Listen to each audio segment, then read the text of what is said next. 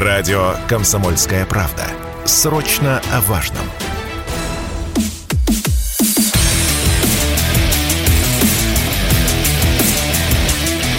Программа с непримиримой позицией. Утренний Мардан. Ну что ж, всем здравствуйте. В эфире радио «Комсомольская правда». Я Сергей Мардан. Трансляция идет в Ютубе. Не знаю, будет потом YouTube работать, нет. Но пока-то работает. А раз работает, тогда подписывайтесь, нажимайте лайк, пишите свои комментарии в чате, если будете смотреть программу уже после завершения трансляции. Тем более пишите свои комментарии. Идет трансляция в телеграм-канале Мардан. А сегодня очень важный день. Вот э, мой хороший товарищ подсказывает мне причину, почему а, обращение Путина прозвучало не вчера, а почему оно прозвучит сегодня. Я надеюсь, что еще до окончания сегодняшней программы, по крайней мере, по предварительной информации, по всяческим жирным намекам, а, все ждут, что в 9 утра мы прервемся и будем слушать Верховного Главнокомандующего. Так вот, а, хороший мой товарищ э, подсказал мне, что почему сегодня важный день, потому что сегодня а, Рождество Пресвятой Богородицы, с чем я вас, добрые христиане, поздравляю. А почему 21 сентября в русской истории настолько важно? То есть тут очень такая своеобразная история это день а, Куликовской битвы, 1380 год. А битва, на которую пришли владимирцы, суздальцы, ростовцы, смоляне, а ушел единый русский народ. Ну, еще по преданию, а, тоже на Рождество Пресвятой Богородицы приходит а, призвание Рюрика на Русь. Но это уже, в общем, так, не очень понятно. А вот то, что это день Куликовской битвы, это принципиально важно. Я не уверен в том, что Владимир Владимирович имел в виду в том числе и это. Ну, во-первых, учитывая его погруженность в русскую историю, я этого совсем не исключаю, а потом, а, вот как а, не один раз я уже, наверное, говорил, а, историческими личностями, ну или скажем так, ну давайте уж совсем пафоса я нагоню побольше, а сердцем государя управляет Господь Бог. Значит, 21 сентября будет сказано важное. Долго ждали? Долго ждали. Ну, а кто обещал, что должно быть легко? А кто вам обещал, что все должно быть э, здесь и сразу? А теперь вот, теперь вот все и сразу. Ну, давайте по порядку будем двигаться. Итак, а, про комментарии мировых лидеров я, естественно, скажу, а содержательно вот, что вчера до конца дня было объявлено о том, что референдумы о присоединении к России пройдут в ДНР, ЛНР, давайте так, полностью, в Донецкой Народной Республике, в Луганской Народной Республике, в Херсонской, в Запорожской областях одновременно 23-27 сентября. То бишь уже послезавтра. Референдумы будут проходить как в очном, так и заочном формате с обходом домов по соображениям безопасности. А после референдума все эти территории подадут заявку на вступление в состав Российской Федерации, которые будут рассмотрены в первоочередном порядке. А после рассмотрения заявок все территории войдут в состав Российской Федерации. Ну, мы же можем себе позволить а, уже сейчас а, это утверждать. Безусловно мы можем себе позволить формулировать наше ближайшее будущее именно таким образом, не вариативно. Де-факто четыре новых субъекта России. А ДНР и ЛНР сохранят свои названия и флаги, и это правильно, и это справедливо, и это верно, потому что люди 8 лет сражались за право сохранить именно свои названия и именно флаги то, что родилось в 2014 году в огне. Ну, в общем. Ну, в общем, так. А не очень понятно, как будет э, называться, допустим, э, Запорожье. Уже прозвучало вчера предложение назвать это Запорожским краем. Ну, хорошо, пусть будет так. Почему бы, собственно, и нет? А приводятся данные социологических опросов, которые говорят о том, что 70-85% будут за вступление в состав Российской Федерации, при явке в среднем 65-75%. Мне кажется, это совершенно не важно. Ну, вчера, в общем, я достаточно четко сформулировал свое отношение к этому. В моем представлении а, это, в общем, а, ну, так, некоторое причудо, причудо. А, вот этот вот э, избыточный легизм, а, хотя это не легизм. А почему Россия вправе это сделать? Россия всегда была вправе это сделать, потому что это Россия, потому что это русская земля, и там живут русские люди.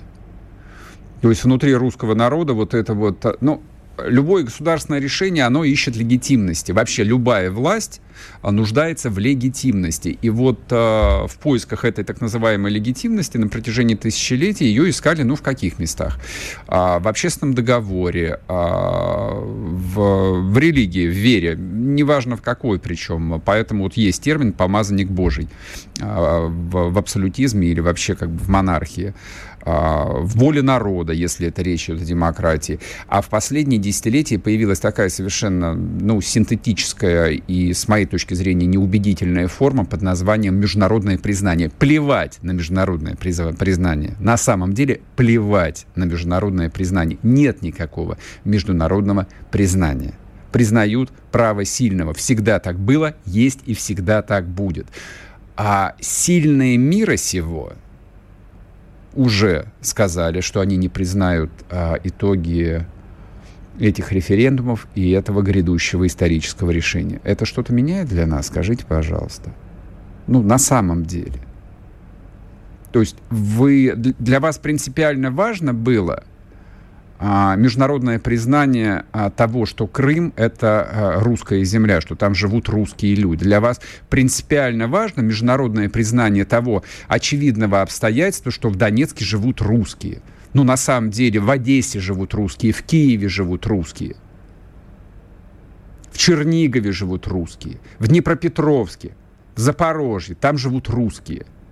Международное признание, точнее, признание — а европейскими, американскими элитами, людьми глубоко чуждыми, глубоко враждебными всему тому, что дорого для нас, это важно или нет?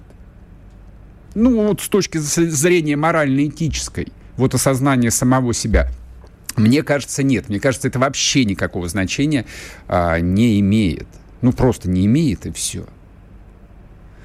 А весь а, этот процесс, ну, я... А, не то что надеюсь, я вот понимаю, что он заканчивается сегодня, вот сегодня заканчивается 1991 год. Наконец он изживается.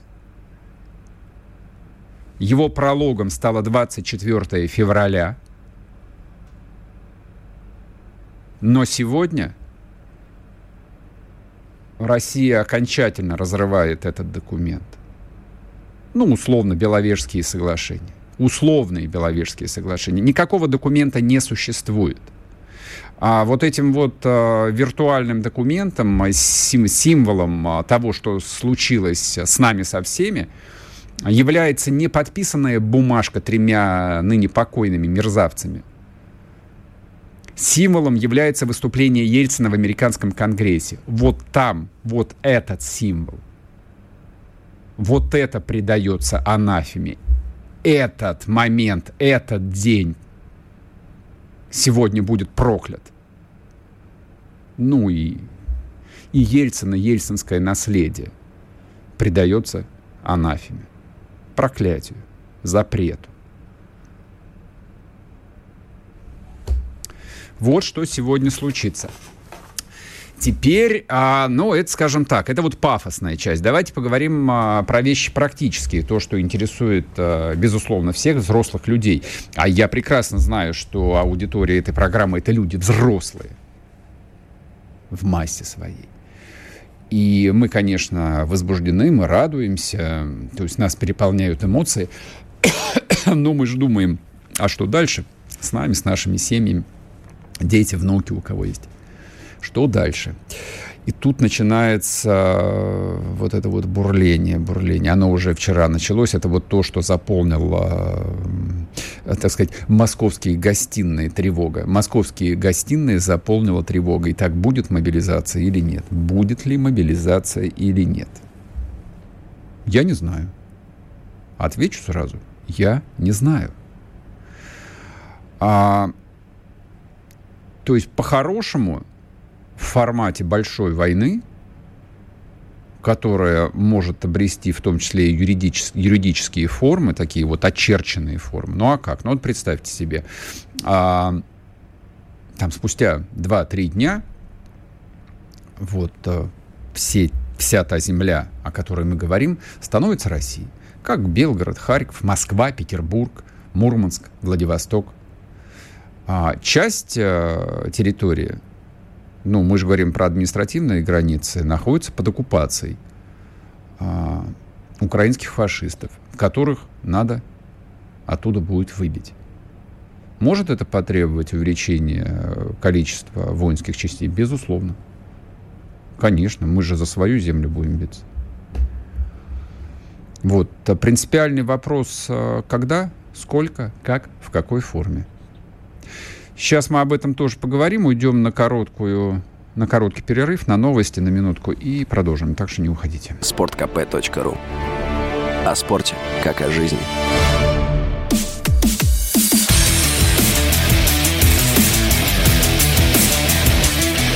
Программа с непримиримой позицией. Утренний Мардан.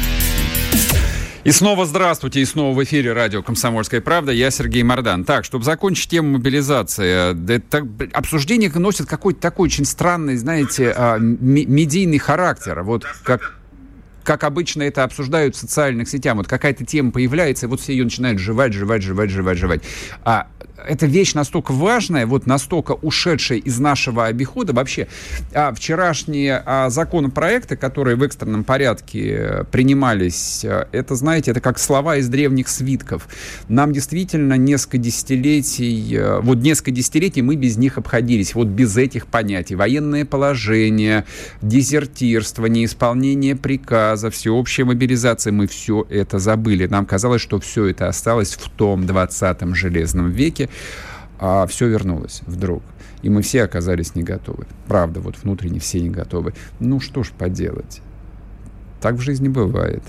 А как это будет происходить, как это может происходить, мне кажется, то есть говорить об этом сейчас, э, скатываться в такую досужую болтовню. То есть вещи это настолько серьезные, что мне кажется, мне кажется, закончу мысль чуть позже, друзья мои. А сейчас нам удалось э, дозвониться до Владимира Рогова, члена Главного совета военно-гражданской... Так, а, военно-гражданской администрации Запорожской области. Владимир Валерьевич, здрасте. Доброе утро, Сергей. Ну, я все же думаю, что я имею право вас поздравить, нас всех поздравить. Да. Вот, тогда я вас и поздравляю. А скажите, пожалуйста, готовы ли в области к проведению референдума? А, обеспечена ли безопасность? Насколько ее можно сейчас обеспечить? А, ну и как а, вот добрые русские люди, которые в Запорожском крае живут, а, ко всему этому относятся? Да, ну, если говорить о безопасности, давайте пошагово, да, потому что безопасность для нас это основа. Мы сегодня, да, естественно, без предупреждения, чтобы враги не знали, подготовили э, контртеррористические учения по отработке и слаживанию действий правоохранительных органов. Э, ну и главная их цель, собственно говоря, и есть это обеспечение общественной безопасности, чтобы э, было четкое понимание взаимодействия силовых структур между собой. Поэтому сейчас мы используем и тяжелую технику, которая находится да, в основных районах крупных населенных пунктов, и для того, чтобы ни одно ДРГ, ни один негодяй, ни один хулиган не, там, не то что с терактом, а даже взрыв пакетом или какой-нибудь там э, упоротой листовкой да, там, mm-hmm. нацистского плана не смог нигде появиться и что-то сделать. Но если появится, то отправится, куда ему и следует отправляться. Это, во-первых. Во-вторых, группировка ПВО усилена, ну, дальше я подробности рассказывать не буду, это военная mm-hmm. составляющая, mm-hmm. которую не надо анонсировать, а которую надо, чтобы она просто была. Э, ну и в целях безопасности, естественно, мы как раз и сделали таким образом, чтобы сроки проведения референдума были растянуты во времени, чтобы не было скопления людей в одном месте. То есть референдум у нас проходит с 23 по 27 сентября. Четыре дня с 8 утра до 8 вечера мы будем обходить каждого, то есть дойдем к каждому Э, непосредственно с избирательными урнами, да, э, это будет, а 27 сентября уже на избирательных участках с 8 утра до 16 часов дня. Э, ну вот пока сценарий именно такой, все готово, абсолютно все готово, и, такие условия, понятно, необходимы и для максимальной безопасности избирателей моих земляков, mm-hmm. и сохранности их персональных данных, да, то есть все прописано. Ну и сейчас уже вот э, готовые к работе 394 избирательных участка в Запорожской области и 85 за э, пределами ее. То есть, ну, прежде всего, это Российская Федерация, это в Херсонской области, это в Донецкой Народной Республике и в Луганской Народной Республике. А, Владимир... Ожидаем, что примут участие свыше 500 тысяч человек, да. Владимир Валерьевич, э, вопрос, который ну, вчера вот до конца дня многие задавали, и сегодня э, там с этого утра началось. А, речь идет о всей Запорожской области в административных границах или о тех территориях, которые на сегодня освобождены? И, конечно, речь идет о всей территории Запорожской области. Да, всех же ну, волнует город-герой Запорожье, конечно, так. естественно, да, да, да. То есть над, над Днепрогэсом да, да, да, да, должно быть российское знамя, мы же про это. Безусловно, это, это просто даже не обсуждается, потому что Днепрогэс – это первенец Горло, а я напомню, угу. что этот план Горло был прописан при Николае II а реализован уже при товарище Сталине. Так что это однозначно наше. С учетом того, что упоротые нацисты все декоммунизируют и дерусифицируют, то ни один, ни второй вариант им не подходит от слова совсем. Дальше больше. Запорожье – это мой родной город, я там родился и прожил свыше 30 лет, угу. и могу сказать, что это первый город исторической Новороссии, первая южная крепость Большой России, Российской империи, которая была заложена для защиты южных рубежей нашего э, общего большого единого государства э, и называлась Александровская крепость, затем mm-hmm. Александровск, mm-hmm. а потом уже были заложены и Екатеринославская, Екатеринослав, будущий Днепропетровск, и дальше Херсон, Николаев, Аджубей, Одесса, потом мы вернули Крым, ну и, и, и далее все пошло. Ну вот посмотрите, вот сзади меня герб, вот он четко виден, вот он казак, который которые в руках как раз держат оружие и всегда называли себя казаки русскими рыцарями. Все очевидно.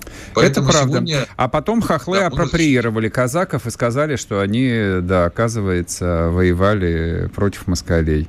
Вот. Но мы этот исторический миф, надеюсь, очень быстро исправим.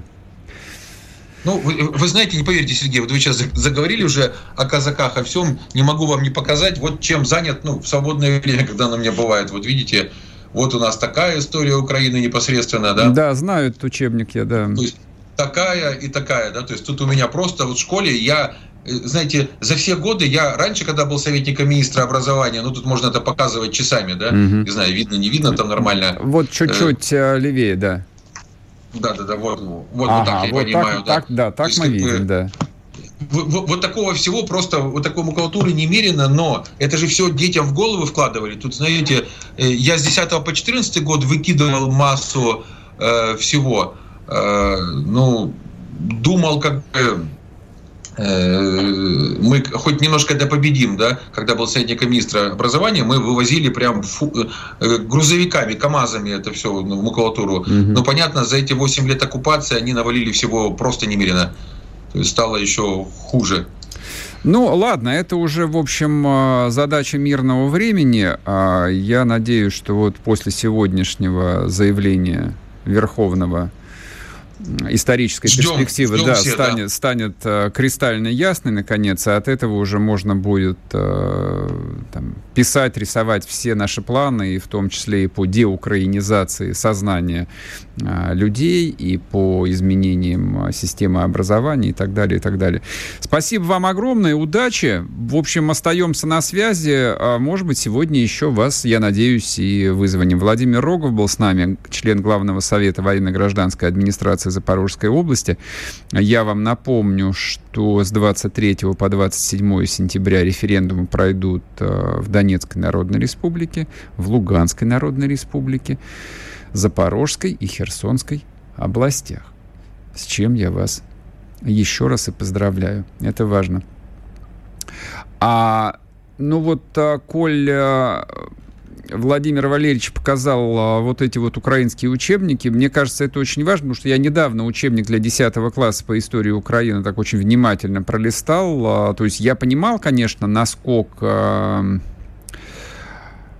серьезные проблемы будет, будут перед нами стоять, насколько, в общем, целенаправленно переформатировались перелицовывались мозги людей на протяжении, я подчеркиваю, 30 лет. Не 8, не, до, не 10, 30 лет целенаправленно. Там, по большому счету, вот два полноценных поколения выковано. Это проблема? Это чертовски будет сложная проблема. Но, как известно, глаза боятся, а руки делать. А там, да, там все написано. То есть то, с чем советская власть заигрывала только, вот, там, запорожскими казаками, с, с украинской самобытностью, значит, вот этими вечными бандуристами и всем остальным, с запорожскими атаманами, которых последних, как вы помните, матушка Екатерина Великая изгноила на Соловках. Заигрывали, заигрывали, да вот, то после 91-го уже можно было не стесняться, и можно было объяснять, там все это объявлять э, русской колонизацией, русской оккупацией, э, уничтожением э, всего украинского и вообще всего украинства. Это отчасти там только может ответить на вопрос, кто против нас по ту линию фронта, и понять причины их, да, высокой мотивации высокой мотивации. Ну, я вам могу на это вот что сказать. А, с немцами было еще сложнее. Да? Ну, ничего, как-то справились. И немцы перевоспитались, и социализм, как зайчики, строили после 45-го. И прокляли и Гитлера, и свои человеконенавистнические идеи. Вот так что то же самое будет и с украинцами, и с их человеконенавистническими ложными идеями. Сейчас будет короткий перерыв на новости. Вернемся и продолжим. Не уходите. Радио «Комсомольская правда». Мы быстрее телеграм-каналов.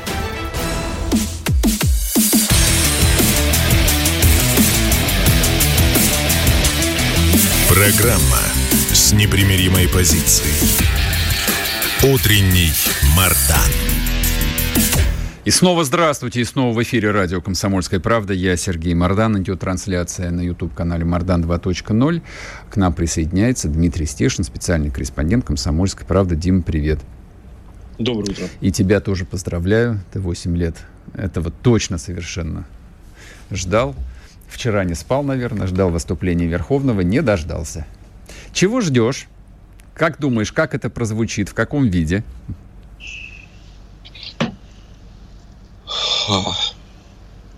Скорее всего, скорее всего, а, будет не так, э, не то, что мы ожидаем.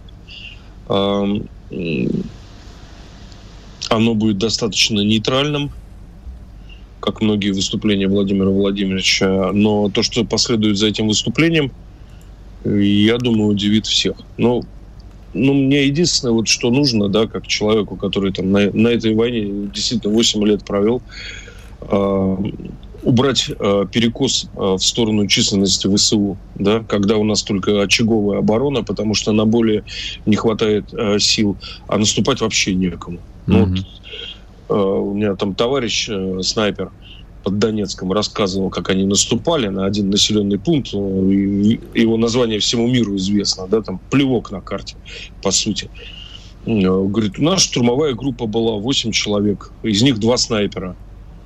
А, я говорю, вот он и его товарищ, я говорю, а кто-то там смежники слева, ага. справа наступали. Он говорит, нет, мы вот наступали вот 8 человек. Причем там высококлассные снайперы. Ну, это все равно, что гвозди микроскопом забивать. Это не звучит, это как-то немножечко не укладывается в мое представление наступательной операции, честно говоря. Я говорю, ну, как наступили? Он говорит, вот взяли коровник, а теперь гаражи перед коровником не простреливаются. Ага. Ну, ну, ты представляешь, какие лилипутские масштабы ведения боевых действий для огромной страны, которая схлестнулась с лютым врагом. Вот. Но, возможно, это все укладывалось в понятие вот этой менопаузы угу. летней. Вот. Ну, сейчас что-то, я надеюсь, изменится. А, Дим, вот хорошо, что ты... Э, но ты на самом деле не изменяешь себе. Все говорят, что Стешин э, скептик. Э, некоторые даже всепропальщиком тебя время от времени называют. А это скорее плюс, чем минус. А как ты думаешь... Э, но помимо политических аспектов э, вот этого решения, то есть все как бы вот э, все красные линии, которые Запад для России рисовал, а Запад, в отличие от нас, э, вот жирным красным фломастером их рисовал, вот, тут довольно легко предположить, что будет после принятия этих областей в состав России. Вот тут-то санкции начнутся, ну, вот такие, которыми нас э, навальнисты пугают. Ну, а что, собственно, это в состоянии изменить э, на линии фронта, если не начинать сразу всерьез говорить об изменении военного аспекта операции? И, и сразу, ну, чтобы тебя не перебивать, я сразу второй вопрос тебе задам. А как на это отреагируют хохлы? А что будет происходить а, с ВСУ?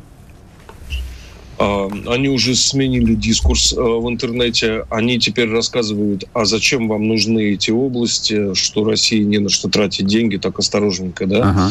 Вот, не угрожают, потому что, ну, в принципе, понимают, что если случится хотя бы там половинная мобилизация, ну, все, конец квазиобразованию под названием Украина. Ну, в ВСУ что нам показали а, под Харьковом? А, что их прекрасно натаскали на слаженные действия в малых групп mm-hmm. на броне, бронеавтомобилях, что у них есть а, связь между этими группами, выучка и так далее. Mm-hmm. Но война, которая сейчас идет на а, Донбассе и на территории уже бывшей Украины, она ну, я ее сравниваю там с оборон... вот на данный момент с оборонительно-наступательными операциями МИУС фронта 40... 41-42 год, да.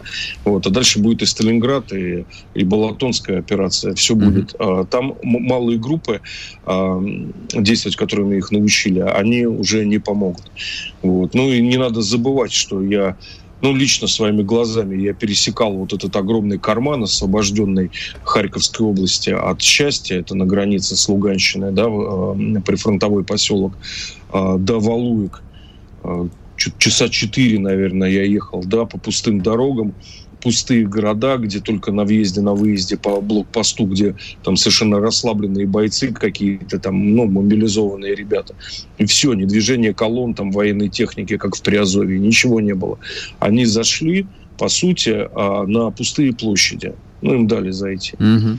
Не знаю, я пока не, не, не могу понять э, смысла этой гениальной тактической операции, но им никто особо не сопротивлялся. Поэтому они достигли успеха. Вот так.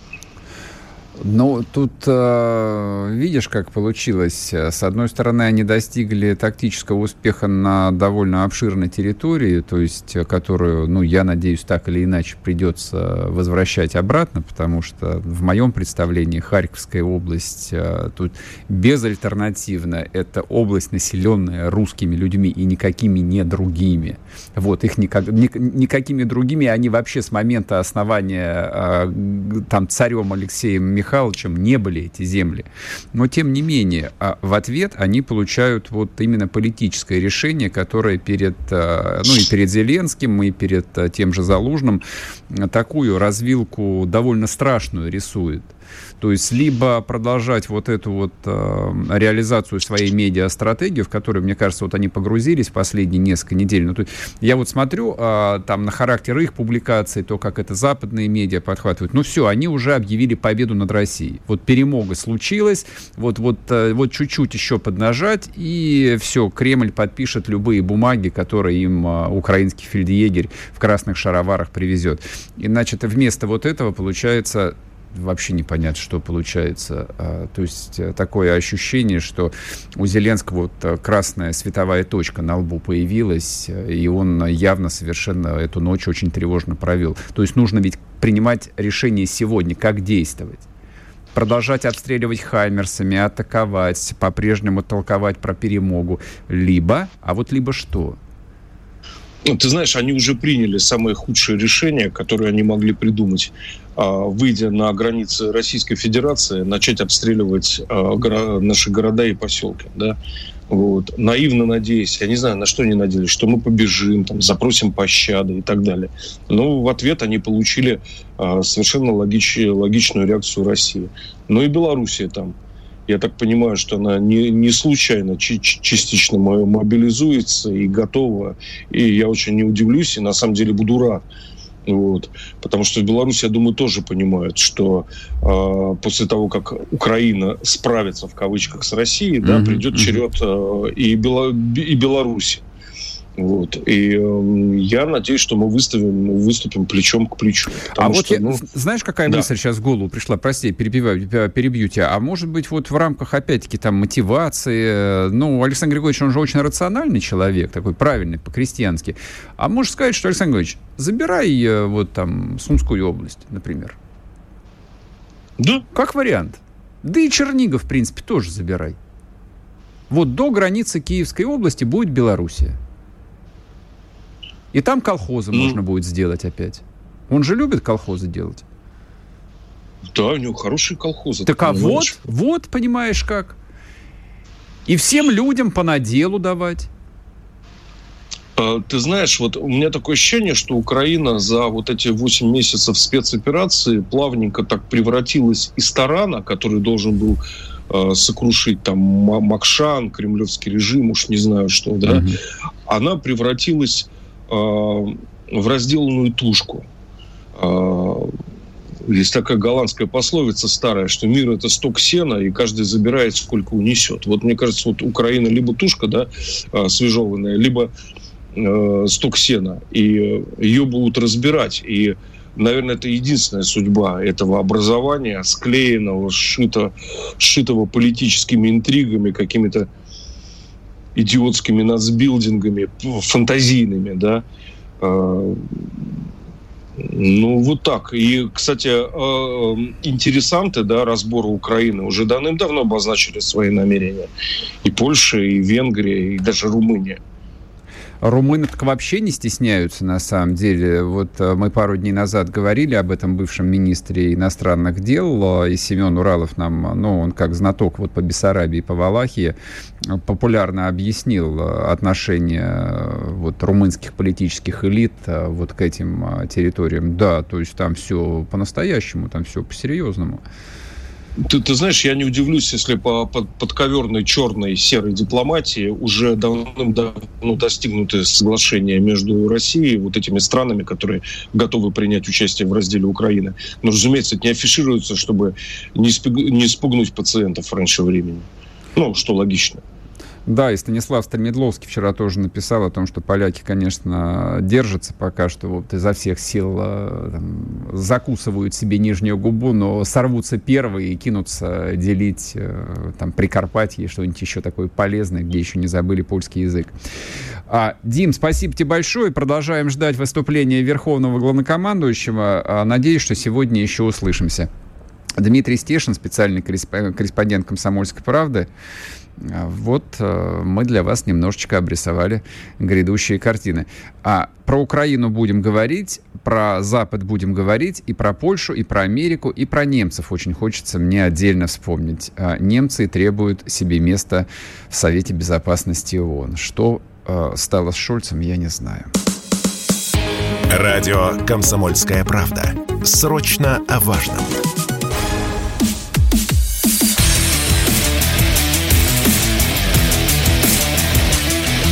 Программа с непримиримой позицией. Утренний Мардан. И снова здравствуйте, и снова в эфире радио «Комсомольская правда». Я Сергей Мордан. Давайте мы обсудим с вами вот что, друзья мои. Такой. А что означает э, принятие в состав России новых четырех субъектов? Вот что означает, э, опять-таки, с юридической, с правовой точки зрения? А означает оно следующее. Вы можете ознакомиться, во-первых, э, с Конституцией Российской Федерации – ну, давайте я пару статей вам просто процитирую. И, например, статья 31. Пам-пам-пам-пам-пам. В соответствии с частью 2 статьи 87 Конституции Российской Федерации основанием для введения президентом Российской Федерации военного положения на территории Российской Федерации или отдельных ее местностях является агрессия против Российской Федерации или непосредственная угроза агрессии. И дальше. А для целей настоящего федерального конституционного закона в соответствии с общепризнанными принципами и нормами международного права, опять они, нормы международного права, агрессии против Российской Федерации признается применение вооруженной силы иностранным государством против суверенитета, политической независимости и территориальной целостности Российской Федерации или каким-то иным образом несовместимым с уставом ООН. Опять ООН. Ну да ладно. Так, ну и дальше. Актом агрессии что считается? Вторжение или нападение вооруженных сил иностранного государства на территорию, бомбардировка вооруженными силами иностранного государства территории Российской Федерации или применение любого оружия иностранным государством против Российской Федерации, блокада портов или берегов, нападение вооруженных сил на вооруженные силы Российской Федерации, независимо от места их дислокации, действия иностранного государства, позволяющего права, позволяющих использовать свою территорию другому государству или группе государств для совершения акта агрессии против Российской Федерации. Засылка иностранным государством или от имени иностранного государства вооруженных банд, групп и регулярных сил или наемников, которые осуществляют акты применения вооруженной силы против Российской Федерации и так далее и тому подобное. Ну и дальше я вам рекомендую ознакомиться с ядерной стратегией Российской Федерации. То, о чем, как известно, так долго говорили большевики, а на самом деле не большевики, вот это является еще одной развилкой, которая возникает. А почему бы, собственно, не поговорить об этом? Почему бы, собственно, не поговорить об этом? Я напомню, а, вот для всех а, интересующихся вы можете посмотреть в записи или прочитать текст выступления Путина 24 февраля, о чем там было сказано. Там в конце его выступления, ну, то, что как бы вот на меня произвело самое сильное впечатление, был такой жирный намек, с позволения сказать, про то, что будет с любым, кто... А, я не исключаю, что на самом деле вот это вот хронология, вот эта вот логика, вот этот сценарий Путиным, изнач... Путиным изначально в том числе э, рассматривался. И, соответственно, вот к вопросу, несмотря на то, что абсолютное большинство моих коллег, я даже не знаю, может быть, это и государственная политика, хотя а кто меня знакомит с государственной политикой? Никто, я не в курсе. А вот считают, что вообще в принципе невозможно разговаривать э, ни о каком даже теоретическом применении э, ядерного оружия. А почему, собственно, невозможно разговаривать о те, хотя бы о теоретическом применении ядерного оружия э, в рамках э, ядер, ядерной стратегии сдерживания Российской Федерации? Это официальный документ, он существует который допускает использование сил ядерного сдерживания против агрессора. И там описан вполне конкретный э, набор, э, скажем так, случаев, оснований для его применения. Это так, к вопросу, то, что называется, для тупых. Я причем а, вот под этой э, социальной группой тупые а, имею в виду не командование вооруженных сил Украины, не Залужного, не Зеленского, при всем при том, что нет, они в большой степени а, субъектные люди со свободной волей, принимающие массу, в том числе там, в меру себе безумных решений. Но это вопрос, который со всей остротой будет стоять перед западным миром готовы ли они были к такому сюжету? Мне кажется, вот судя по реакции, которая вчера была и в Штатах, и в Европе этот сценарий э, не рассматривался ими как вероятный. То есть они были до вчерашнего дня абсолютно уверены, что Путин на это не пойдет. Вот в разговоре с Дмитрием Стешиным я упомянул то, что, а, ну, к вопросу о красных линиях. Запад а, попал в такую очень странную психологическую ловушку, в которую, ну, обычно попадают простые люди, часто, а когда начинают верить э, в миф или в фантазию, которую они сами для себя придумали. Это касается не только журналистов, это касается не только э, там, пропаганда, пропаганды, то, что называется. Есть же такой известный тезис, люди поверили в собственную пропаганду.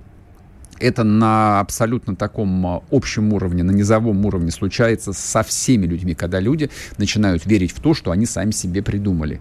Вот здесь ровно то же самое. Мне кажется, они в какой-то момент э, ну, вот нарисовали эту стратегию медийную, которую э, там целенаправленно и очень аккуратно и вот по пунктам исполнял Зеленский. А, укрепление мобилизационного духа внутри Украины, мобилизация союзников, сторонников а, на Западе, победа близка, нас не сломить, мы выстояли, и сейчас мы пойдем от победы к победе, и вот посмотрите, мы можем, переможем, и так далее, и так далее. Чисто американская, к слову, стратегия, а, чуть позже объясню, почему она чисто американская и придумана американскими советниками.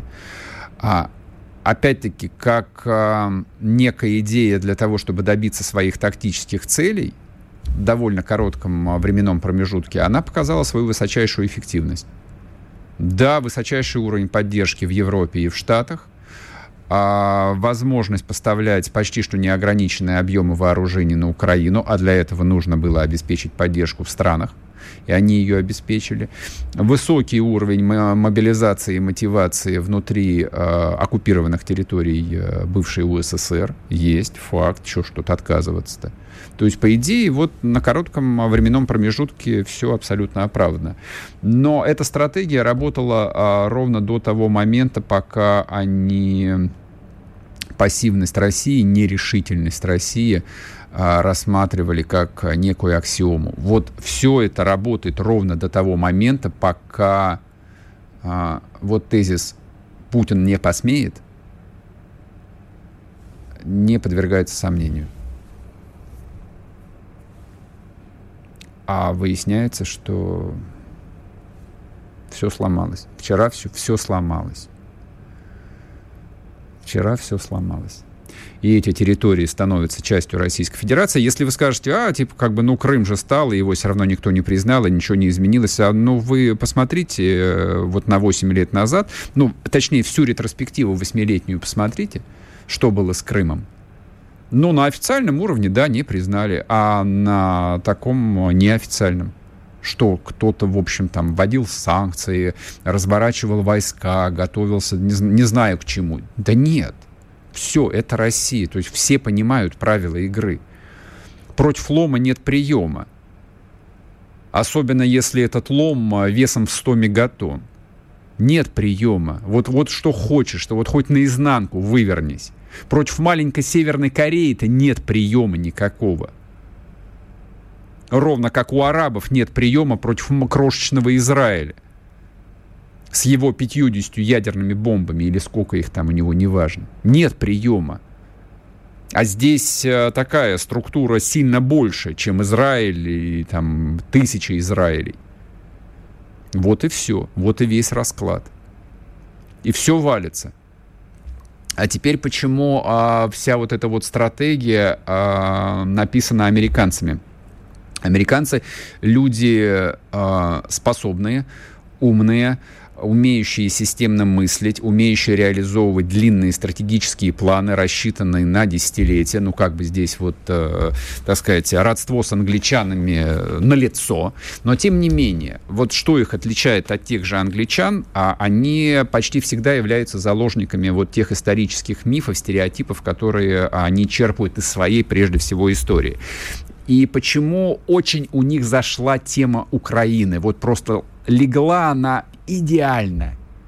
Вот без зазорчика. Потому что то, как описывается история э, войны за независимость в Соединенных Штатах, вот она примерно такая же. Маленькие колонии, практически бессильные, бросают вызов тирании. Э, два года выстояли значит, под огнем, пока к делу подключилась Франция, потом к делу подключилась Испания, хотя Франция сразу поставляла оружие. Видите, как много аналогий здесь? Вот ровно то же самое. Вот они это пытаются реализовать в той же самой э, своей исторической концепции, исторической стратегии. Знаете, почему ошибка? Потому что они историю России не знают совсем. А если бы они немножечко ее знали бы, то понимали бы, что здесь это не сработает. Потому что если России кого-то нужно сломать, она все равно его сломает. Чего бы ей этого не стоило. Продолжим после перерыва, не уходите. Радио «Комсомольская правда». Мы быстрее телеграм-каналов.